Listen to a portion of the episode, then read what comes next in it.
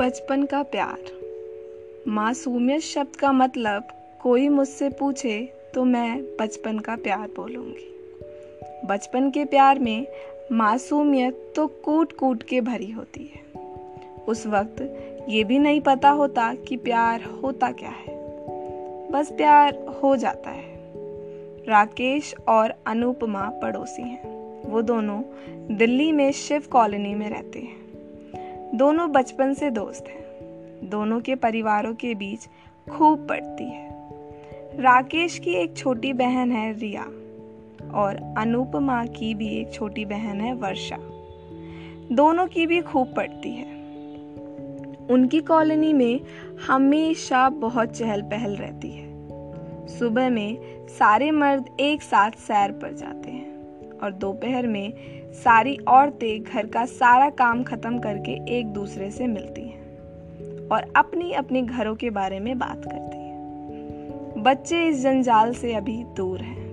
वो अभी भी शाम को एक साथ क्रिकेट मिलकर खेलते हैं और बैडमिंटन भी। कुछ लड़कों का फिक्स रहता है कि वो बस बैटिंग करेंगे और कुछ लड़कियों का फिक्स रहता है कि वो किस लड़के को चेयर अप करेंगे।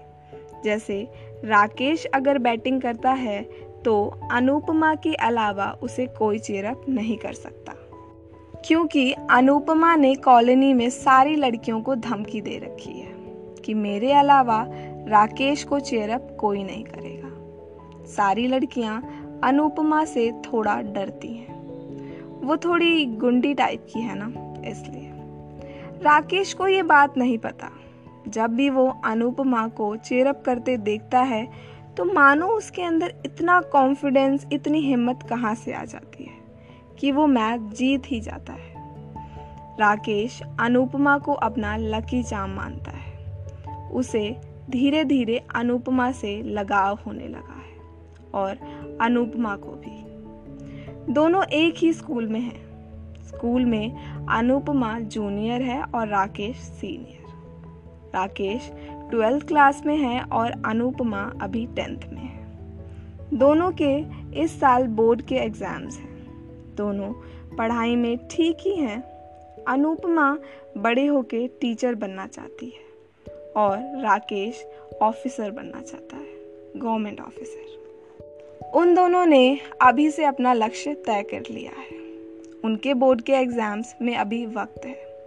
तब तक ये सिलसिला डेली चलता रहता है। सुबह स्कूल, दोपहर में स्कूल से साथ आना, फिर घर पहुँच के एक दूसरे को बड़े प्यार से बाय बोलना और फिर शाम को फिर से मिलना, बैडमिंटन साथ में खेलना और राकेश को क्रिकेट खेलते हुए चेयरअप करना, ये सब जनवरी के महीने तक चलता रहा। अब सब बच्चों के एग्ज़ाम्स बस आने ही वाले हैं।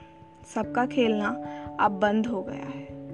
सब बस पढ़ाई पर ही फोकस कर रहे हैं। बस कभी कभी एक दूसरे को अपनी बैल्कनी से हेलो हाय बोल देते हैं। राकेश और अनुपमा तीन महीने से नहीं मिले। कल से सारे बच्चों के एग्ज़ाम शुरू हैं। उनके सेंटर तो सेम हैं, लेकिन डेट्स अलग अलग हैं एग्ज़ाम्स की। दोनों अब साथ में स्कूल से वापस नहीं आ पाते। अब अनुपमा राकेश को थोड़ा अवॉइड भी करने लगी है। क्योंकि उसे पता लग गया है कि कुछ दिनों में राकेश अपनी ग्रेजुएशन और एसएससी की पढ़ाई करने के लिए राजेंद्र नगर में चला जाएगा और वहीं रहेगा, जब तक पेपर क्लियर ना कर ले।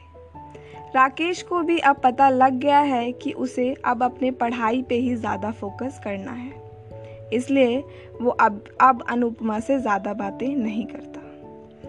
सब बच्चों के एग्ज़ाम्स अब ख़त्म हो गए हैं। कल राकेश को जाना है। राकेश सोचता है कि जाने से पहले एक बार वो अनुपमा से मिल ले। अनु से मिल ले अनुपमा को वो प्यार से अनु बोलता है। वो उसके घर जाता है और अनुपमा की मम्मी को बोलता है। आंटी, ज़रा अनु को बुला दो। मुझे उससे मिलना है। कुछ काम है। बेटा, वो तो अपनी नानी के घर गई है। आज कुछ इम्पोर्टेंट है तो बता दो, मैं बोल दूँगी। ऐसा अनुपमा की माँ ने बोला। राकेश ये सब सुन के बहुत उदास हो गया। तभी अनुपमा की माँ ने बोला, बोलो बेटा, क्या कहना है? नहीं आंटी, कुछ इम्पोर्टेंट नहीं था। अच्छा मैं चलता हूँ। नमस्ते। राकेश ये सब बोल के वहाँ से चला आया। राकेश अपने घर आके अपनी जाने के लिए पैकिंग करने लगा और पैकिंग करके सो गया। अगली सुबह वो जाने के लिए घर से बस निकला ही होता है, तभी वो अनु को उसकी बैल्कनी में देख लेता है। उसे पता लग जाता है कि अनु ने आंटी आंटी को झूठ बोलने के लिए बोला था, ताकि वो मेरे से ना मिले। राकेश को बहुत बुरा लगता है। वो ऑटो में तुरंत बैठ के निकल जाता है वहाँ से। अनु राकेश को आखिरी बार मिल भी नहीं पाती। राकेश अब बस अपनी पढ़ाई पे ही फोकस करता है। बस कभी कभी अनु की याद आ जाती है उसको। अनु अब स्कूल से अकेले आती है। अब कॉलोनी में कोई क्रिकेट मैच भी नहीं होता। बच्चे अब फ़ोन पे ही गली क्रिकेट खेल लिया करते हैं। आज भी अगर ढूँढने निकले तो आपको हर एक गली में एक ऐसी कहानी मिल ही जाएगी।